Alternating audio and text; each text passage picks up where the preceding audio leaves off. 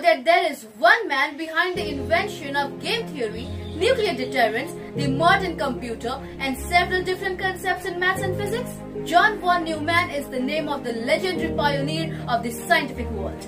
Von Neumann was a child prodigy. When he was only 6 years old, he could divide two 8-digit numbers mentally and could speak in ancient Greek.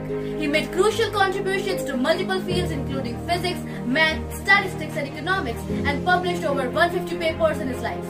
His research in nuclear weapons, quantum physics and cellular automation has led to groundbreaking research and development in the sciences and founded what we know today. A man of sheer intelligence and imagination, John von Neumann has inspired millions to follow in his footsteps.